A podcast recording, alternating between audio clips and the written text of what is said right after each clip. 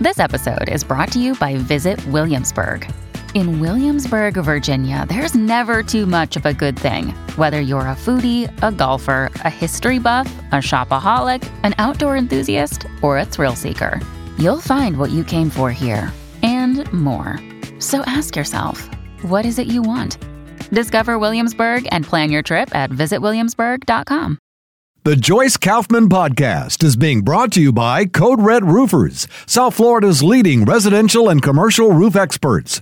Code Red Roofers, roofers that respond. Call 844 4 Code Red or visit CodeRedRoofers.com.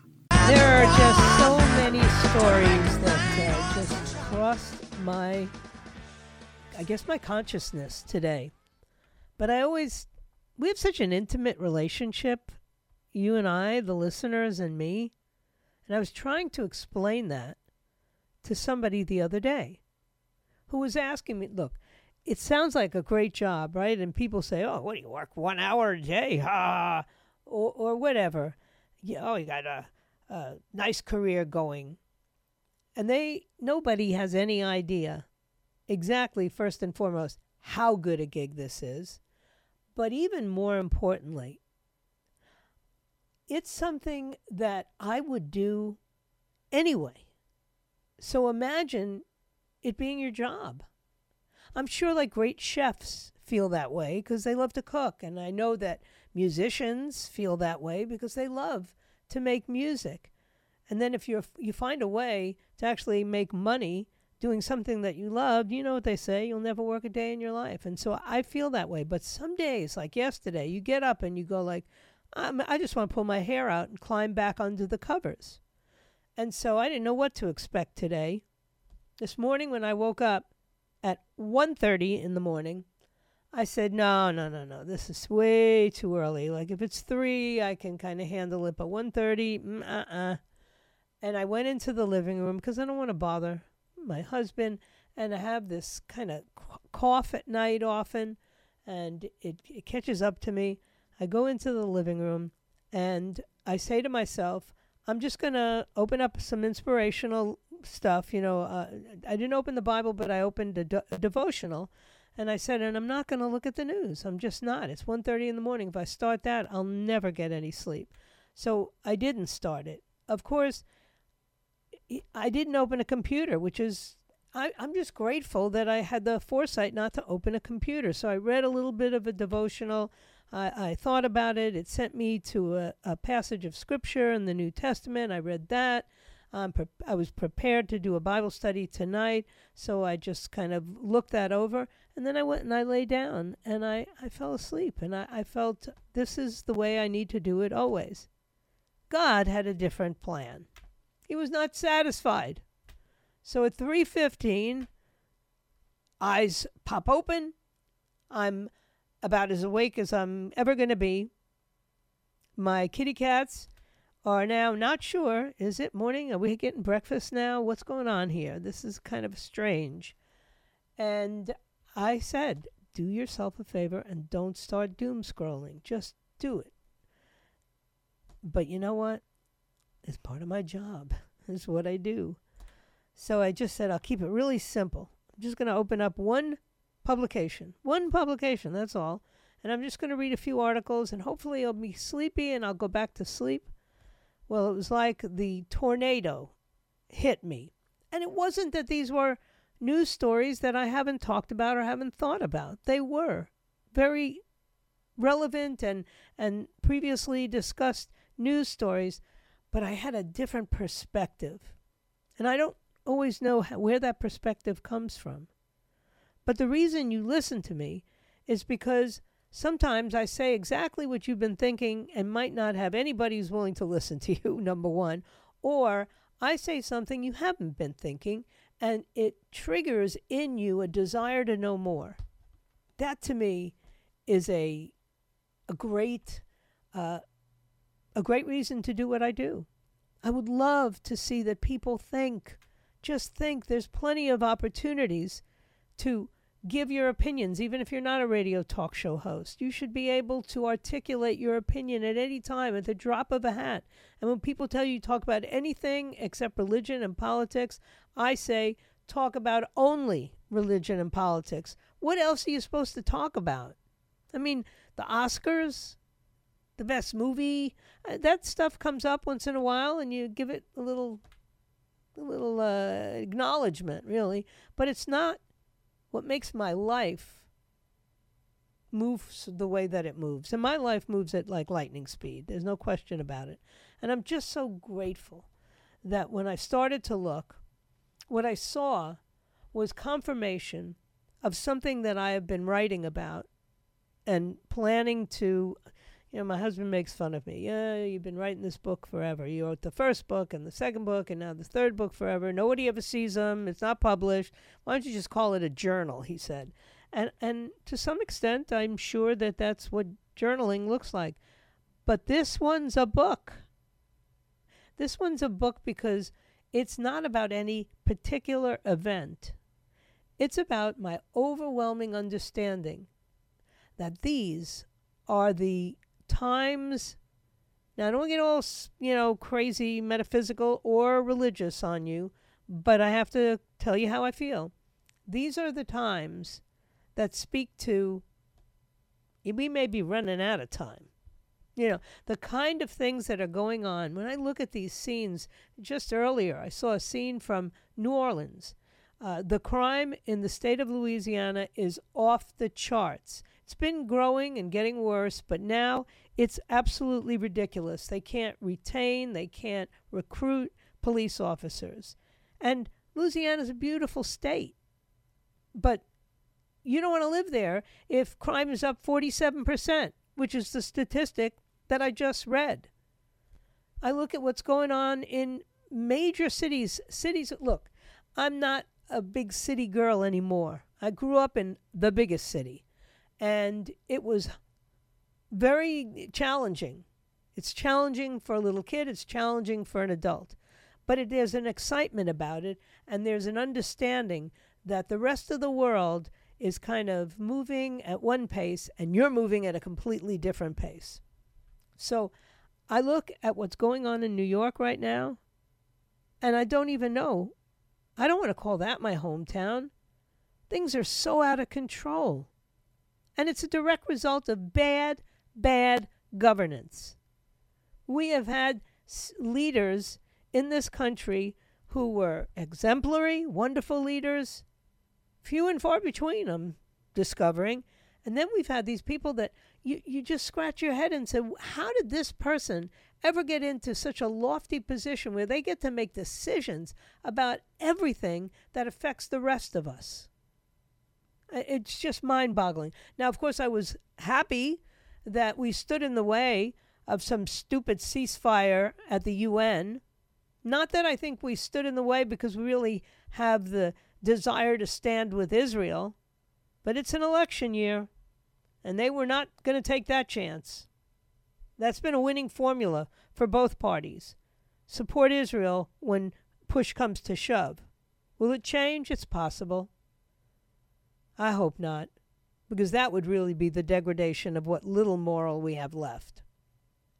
So I saw the uh, junior senator from Florida, Senator Rick Scott, and I have to say, I'm sure many of you feel this way.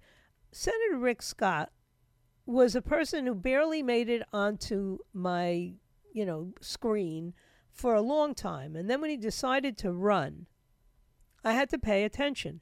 And I liked what he was saying. I saw some of the things that he'd been able to accomplish in the private sector. And then I also had to deal with the fact that there were a lot of people who came after him about how he dealt in the private sector. And healthcare is one of those arenas where you you're damned if you do and you're damned if you don't. But I really parsed it and looked at Governor Scott at the time, looked at Rick Scott, and thought this guy's a great leader. He'll make a good governor if he has the support of a good legislature. And so I supported him. And it was rough because the guy is, uh, he, he's not the easiest person to listen to or to interview. He's in his head most of the time, and his mouth can't keep up. But I'm glad I supported him for governor. I think he did a really good job. Could have been better, but it was really good. And these days, really good is like, oh, I'm anxious to get a really good governor, right? I think our current governor is better than really good. But I don't know what's going on with him and his political future. Did he completely ruin it, as I suspect he might have, running for this presidency? I don't know. He's a young man. He's still got plenty of time to make up his mind. But our junior senator, Rick Scott, was mocking the vice president, Kamala. I'm, I'm still like, is it Kamala, Kamala, whatever it is? Let's just call her uh, the border czar. Okay? So Rick Scott said that the vice president should be very interested in finding out whether or not Alejandro Mayorkas, our Homeland Security se- uh, Secretary, whether he flouted federal immigration law or not. She was appointed as the border czar back in 2021. That means she was supposed to figure out how to stem the migration on our southern border. Is it a difficult task? Of course it is. But you're the vice president. You have unlimited resources. You have entire agencies that you can bring in. In accepting an appointment like that, you know that you got your work cut out for you. You know there's a need. And one would think she'd be a little more engaged than she is. Instead, it's just insane what's going on. The House approved impeachment by majority vote, but the Senate has to convict by a two thirds majority. And the Senate President pro tem, who's Patty Murray out of Washington, is going to be receiving the articles tonight. And then she's going to oversee the Senate trial. Now, I don't think there's a, a, a prayer that they actually impeach Mayorkas, but there never was a more deserving cabinet member, in my opinion. And they had to do this. If Schumer kills it procedurally without a vote, that would be unprecedented. Not that I put it past them. Senator Lankford, the uh, Republican from Oklahoma, he's busy beating up his own side of the team. And yeah, he's upset. Okay, well, everybody get over it. Can't be upset. Got to keep moving. So we'll see how this all shakes out. But that's what I woke up to. I woke up to this a real understanding that my job is to find a way out of the mess. Not that I have the power, but perhaps if I could construct a plan, somebody might listen. Very wishful thinking today. Don't blame me you know, I have some kind of head colds, I don't know what it is, sinus infection, chest cold, na- something nasty. Something that this morning I had a physical reaction that I'd never had in my whole life. And I remember I used to laugh at people who said, Oh, yeah, I, th- I was spitting up bile or threw up bile. I didn't even know what bile was. I learned this morning. Anyway, don't forget to download the 850 WFTL app. That way you'll have access to all the news as it breaks. You'll have podcasts you can listen on uh, on your time. You don't have to have any special uh, desire. You can hear the Unidentified Alien podcast, the morning show, my show, the No Restraint, Joyce Kaufman No Restraint. It's a great app, and you get all these cool opportunities to win contests. And right now, we got some tickets to Rib Roundup. Trust me, you want to go.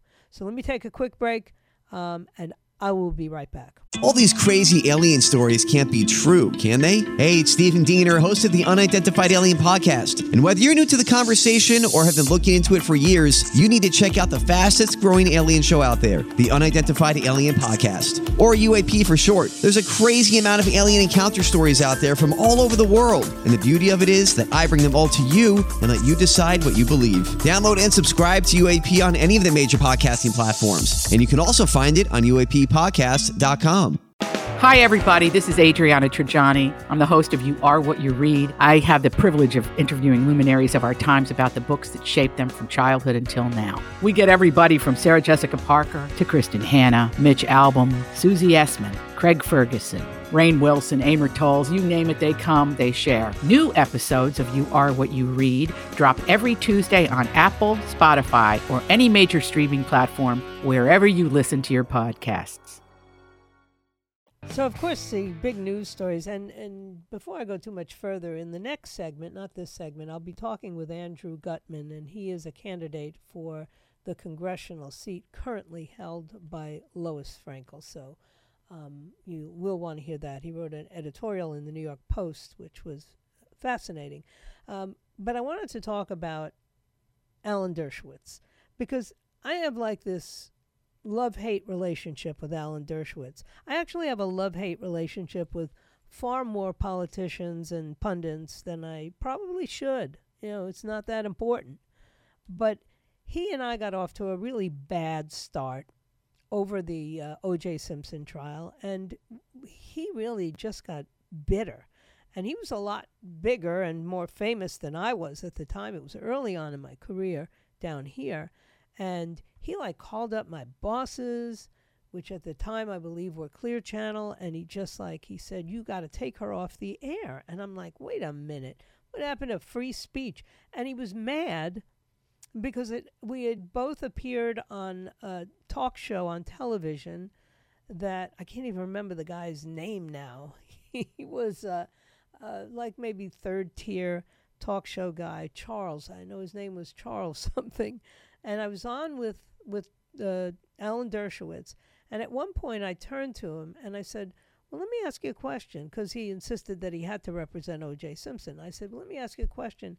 If Hitler were on trial and they came to you, would you represent him? And he said yes.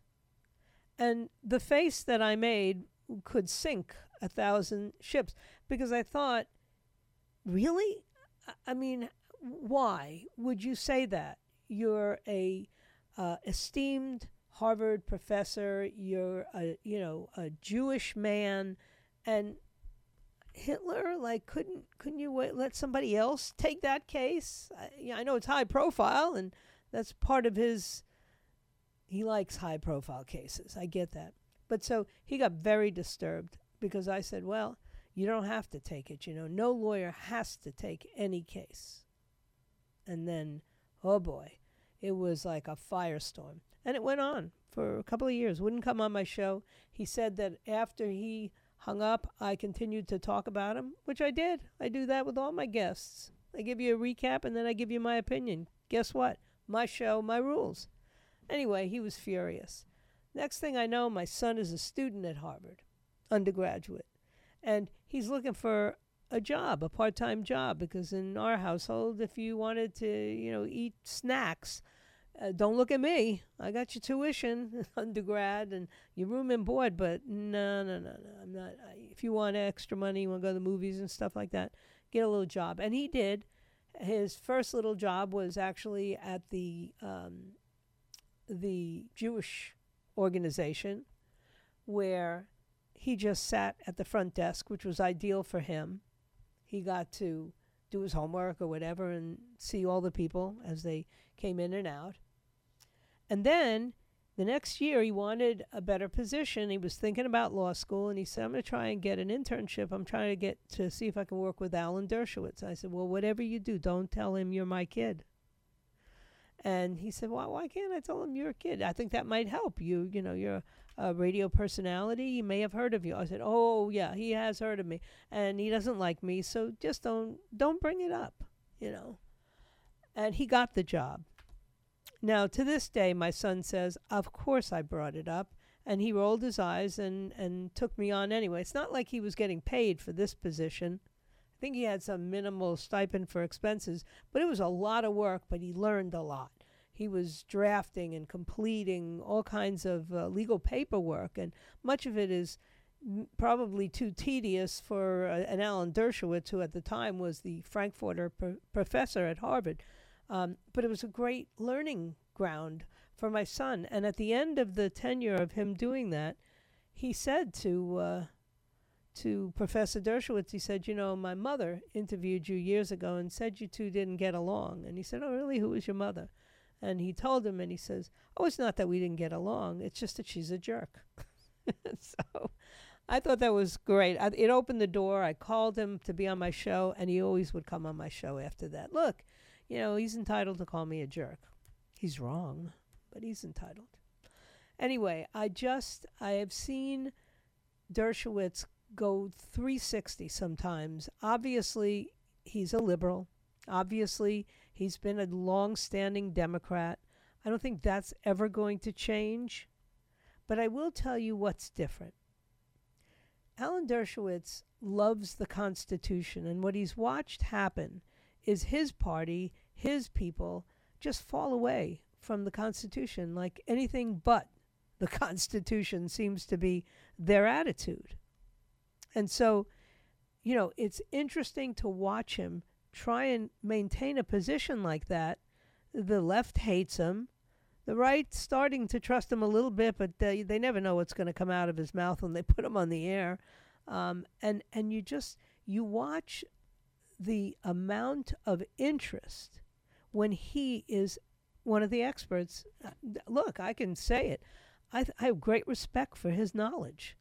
And it is amazing to me how he has stood by Donald Trump prob- and doesn't like him, didn't vote for him, won't vote for him again, he insists, but doesn't like what's been done more than he doesn't like Donald Trump. And that's how everybody should feel. Anybody with any sense of decency should say it is unfair for the kind of attacks. Now, you know, $450 million, they put it in escrow. You know, fortunately, Donald Trump can do that. But the fact that he's being forced to do it really makes me very upset. I would say angry, but I'm not angry because I think in the end, all this works together. They're making him a legend. I don't think they had any idea that the more they threw at him, the more the middle would come towards him. Look, so the people who support Donald Trump, people like me, they weren't going anywhere. But the people who really weren't sure, they were. When you have the election handicapper Nate Silver, who's got the 538, when he said if President Biden doesn't reassure voters that he's capable of running a campaign, he better get out of the way and let them select a new candidate or he's going to lose to Trump. And then he said something like, Personally, I crossed the Rubicon in November, concluding that Biden should stand down if he wasn't going to be able to make a normal reelection campaign, meaning things like conducting interviews, which he hasn't done. He didn't even do the Super Bowl interview. But he's losing now, and they don't seem to have a plan to fix it. And if you just saw him walk into the uh, airplane, you know that uh, it's going to be tough. They, they, they need a they need a door. They need an exit, and I don't think they can find one. Anyway, I'm going to be talking with Andrew Gutman in just a few moments. Stay right where you are. This should be interesting, and I will be right back. Now, uh, Andrew Gutman is a gentleman who, when I first met him, I I had a sit down with him and asked him, you know, what is it that uh, makes you want to run for Congress? because he was a, successful person. This was not something that I think he had really uh, ever considered. He's even got a podcast now, Take Back Our Schools in Palm Beach County, Florida. He's a congressional candidate. He's tackling uh, the, the woman with the endless campaign funds, Lois Frankel. But there's something about him, and it's not just a letter to Brearley. So Andrew Gutman is my guest right now. And Andrew, I read the editorial that you wrote in the New York Post, and you, the the final line of it was the most important line of it, which is our country's survival depends on this, on us getting courage and speaking up and fighting back. So, how are you doing?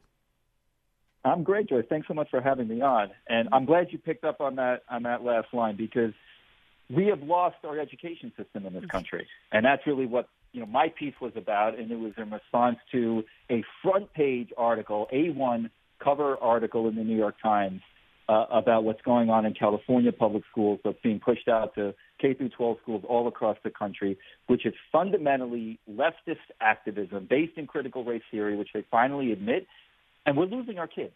And when we lose our kids, we lose this country. And it's something that you know I've been fighting for for three years. Uh, now running for Congress is, and this really you know is my story. It's not the only issue, but we've got to speak up. We've got to have more parents to speak up, find the courage, take back our schools, take back our country. Well, you know, the problem is, and I think that there are many good hearted and serious parents out there who are terrified. They immediately, if you raise your voice and say, I don't think that we should be teaching kids that some are oppressors and some are victims. Uh, that that really shouldn't fall under the purview of reading, writing, and arithmetic. But they immediately get, you know, lambasted and called all kinds of names. Now, you and I, the names don't bother us, but for the average mom who's got three kids from grades two to nine she can't afford to have all the people at school look at her like she's that crazy lady. Yeah, no, I think you're exactly right. Parents are absolutely scared. They don't want to be called racist or homophobic in, you know, responding to this, you know, ideology that's in the schools. And we saw this, uh, you know, in, in New York City with our daughter at a very prestigious private school where more than half of the families were very upset with what was the complete change of mission. It became an anti-racist school, which means they adopted this very, very progressive leftist anti-racist ideology. And nobody else would speak up for exactly the reasons that you described. They're afraid to do it. They don't want to lose their friends. They don't want a private school. You don't want your kids to be kicked out of school. You don't want to lose the path to, you know, elite universities, which are just as bad.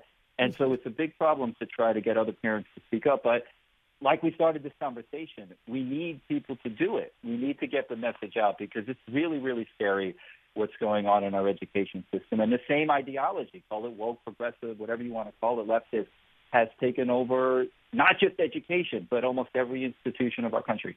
Yeah. And I think that when we were looking at it at the academic level, college and grad school, um, w- we could kind of back away and say, well, at that point, this is an adult and they should be able to uh, listen to something that's ridiculous and know it's ridiculous. But five year olds and 10 year olds are right. being fed this garbage. They have no idea it's being fed to them. You know, Palestinians are like Native Americans, like settler colonialists. I mean, America has to be the least settler colonialist country ever. Hundred percent. I mean, they compare Zionism and the creation of Israel to the history of slavery. Mm-hmm. I mean, it's really crazy. And I do think post October seventh, and we talked about this, I think, a few months ago on the show.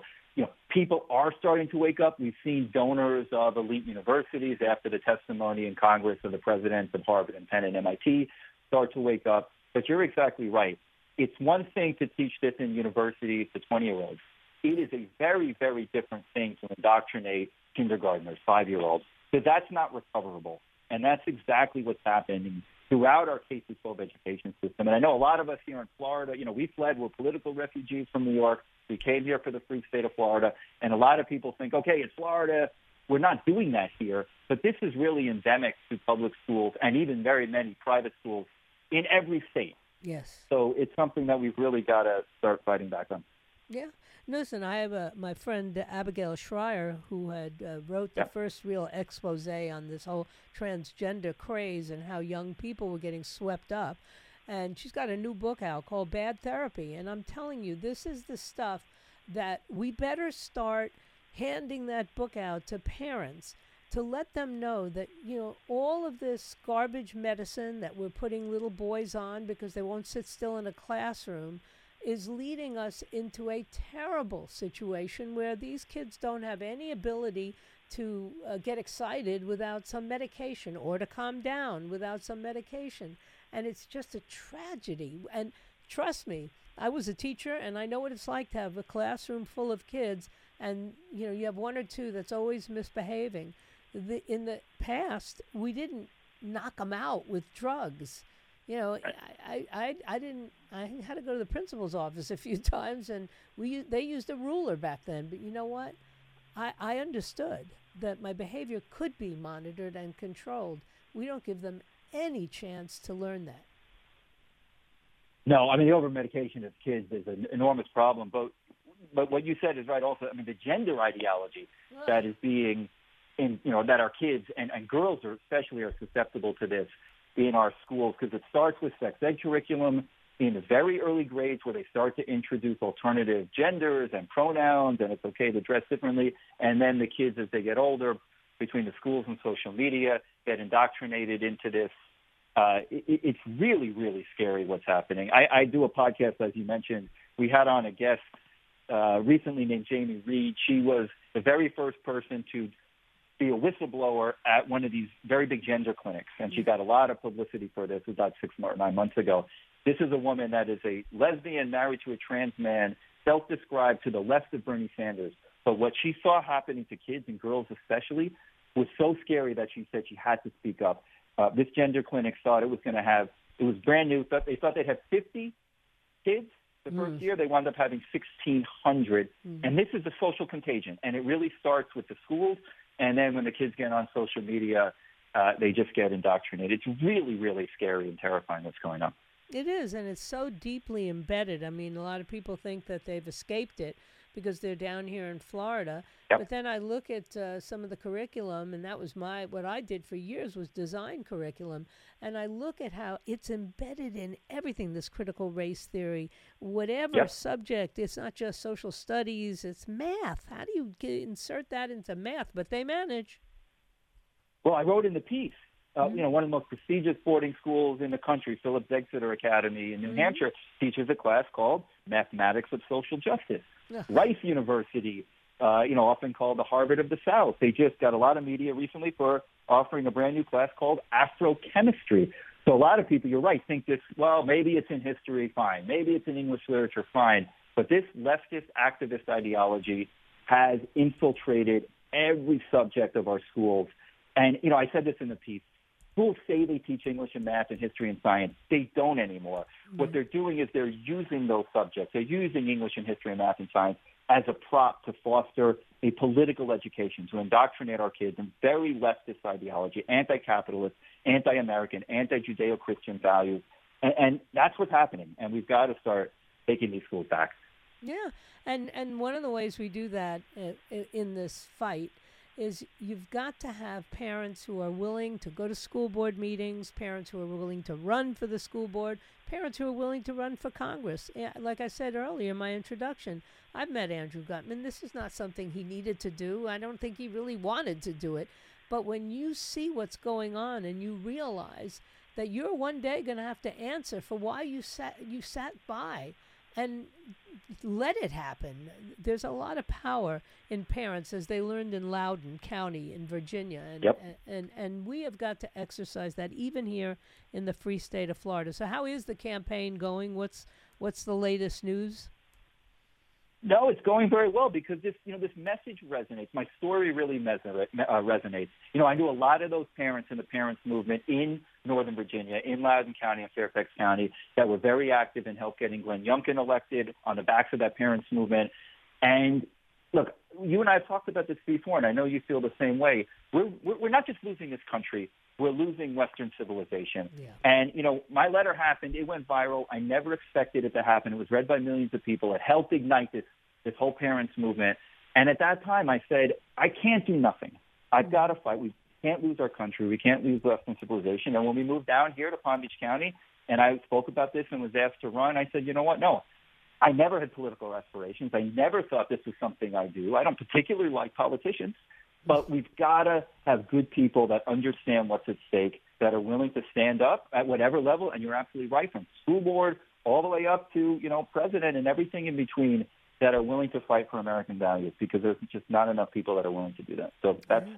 That's my mission, and the story has really resonated with with the voters I speak to, with the donor community that I speak to. So it's going really well. Yeah, so your don- donors are you've got donors and and the money part because you know I told you from the very beginning the most depressing thing to me when I deal with the up and coming candidates is to tell them the reality is if you cannot raise money you cannot participate in this process. We don't have that kind of an election system anymore. Not to mention we have so much uh, fraud and all this, Right. you know, ballot harvesting and and and people. You've got to be, you got to be ready for the fight, Andrew. You looked ready when I last saw you. Are you still that ready? Uh, we, we, this is a fight we cannot lose. Mm-hmm. So I'm as committed. I, I promised a lot of people. I got 5,000 emails from people all across the country after my letter, and I made a promise. I would devote the rest of my life to trying to save this country and Western civilization. And you're absolutely right about the money because you know Lois Frankel, who's a longtime incumbent here, had been mayor of West Palm Beach before that. She's Nancy Pelosi's best friend. Mm-hmm. They can, the Democrats can raise an unlimited amount of money, and the only way we can win this is if we can match them on that. And that's you know that's sadly that's so much a part of running for Congress or running for any political office these days. But we've been very successful doing that so far. I hope it'll continue. I think it will. Um, but we've got to be able to match what the Democrats do, and and that includes things like, you know, aggressive, you know, ballot harvesting where it's legal, and you know, all the things that the Democrats are, are historically better at in terms of winning elections. Uh, call it cheating or call it winning, it doesn't really matter. At the end of the day, the candidate on top is the one that won. We got to be willing to do the same thing. So yes, the fight is still in me because this fight is too important not to. Yeah, I agree. Always a pleasure talking with you, Andrew. Thanks so much for checking in. I'm sure we'll be talking again soon. I look forward to it. It's always very fun to be on here. Thanks so much, sir. Uh, well, give out the website so people can get can, can get involved. Yeah, Andrew andrewgutmann.com, G U T M A N N one T two N dot com, and I really appreciate it. Reach out. All right, take care, Andrew. Appreciate your time. All right, well, listen, you know, there are people who understand that this fight is for the long run. I mean, I'm not willing to give up on this country. That's why I can get up at 1:30 in the morning, and even if I play around and don't immediately start looking at stuff, by three o'clock I'm already what's going on and how can I help? That's the secret. He asked himself, "How can I help?" When that letter he had written to the administration at Brearley in New York, when so many people just could relate to what he said and wanted to reach out, that's the beginning of any great movement. So I'm grateful that uh, I got to know him early on. Don't forget that coming up after me is Erick Erickson, followed by Joe Pags, uh, Lars Larson, the overnight guys, uh, Red Eye Radio, and then at 6 a.m., Jen and Bill will be back with the South Florida Morning Show, followed by Brian Kilmeade at 9 o'clock. That man just never stops, does he? Followed at noon by Dan Bongino, and then at 3 o'clock I'll be back. But I have one segment left today, so please, please don't leave me yet. This is going to be a quick week. Last week seemed interminable. It was just, it went on forever. Maybe it was just me. But uh, I, I do have to share with you a story that I did allow myself to read and, and, and just sort of marinate in the idea in my head. Sometimes it makes me laugh how scientists think that when they say something, it's a landmark and everybody has to sit up and pay attention. This was the headline this morning Men and women's brains do work differently, scientists discover for the first time. Duh! How, how much money did you need to spend on that experiment? And it, it's pretty clear to me, and I think anybody else who's ever been in a relationship with someone of the opposite gender, although these days, I don't know, how many genders are there? Uh, I, th- I say two, but apparently there could be up to, I don't know, a million. Who knows what they're going to come up with? But there's some very different aspects to how the brain operates in a man and in a woman it, it was clear to me this morning in my own house because my husband can get something in his head and then will be incapable of hearing anything further that I might have to say that is contrary to what he believes. Now, he's not mean about it, but he is so stubborn about things. And I know I can be a bit stubborn too with what I do for a living. I, you know, I have to hold on to my opinion and guard it and be zealous about presenting it. But it's so different. Like, I don't feel like it's disrespecting me if you don't agree with me. I may think you're not that smart, you know, but it's kind of like, you know, Alan Dershowitz thinking I'm a jerk. He's entitled to think that. I know I'm not a jerk. He knows I'm not a jerk. But those terms that we throw around, Really. Stop taking them so seriously. Yes, men and female brains are distinct. Why that would be controversial, but apparently it is, it's biology. And to say there's never been definitive proof of difference in activity in the brains of men and women, well, guess what? At Stanford University, my daughter's alma mater, they have proven that it is possible to tell the sexes apart based on activity in hotspot areas. Uh oh. Now what are we going to do?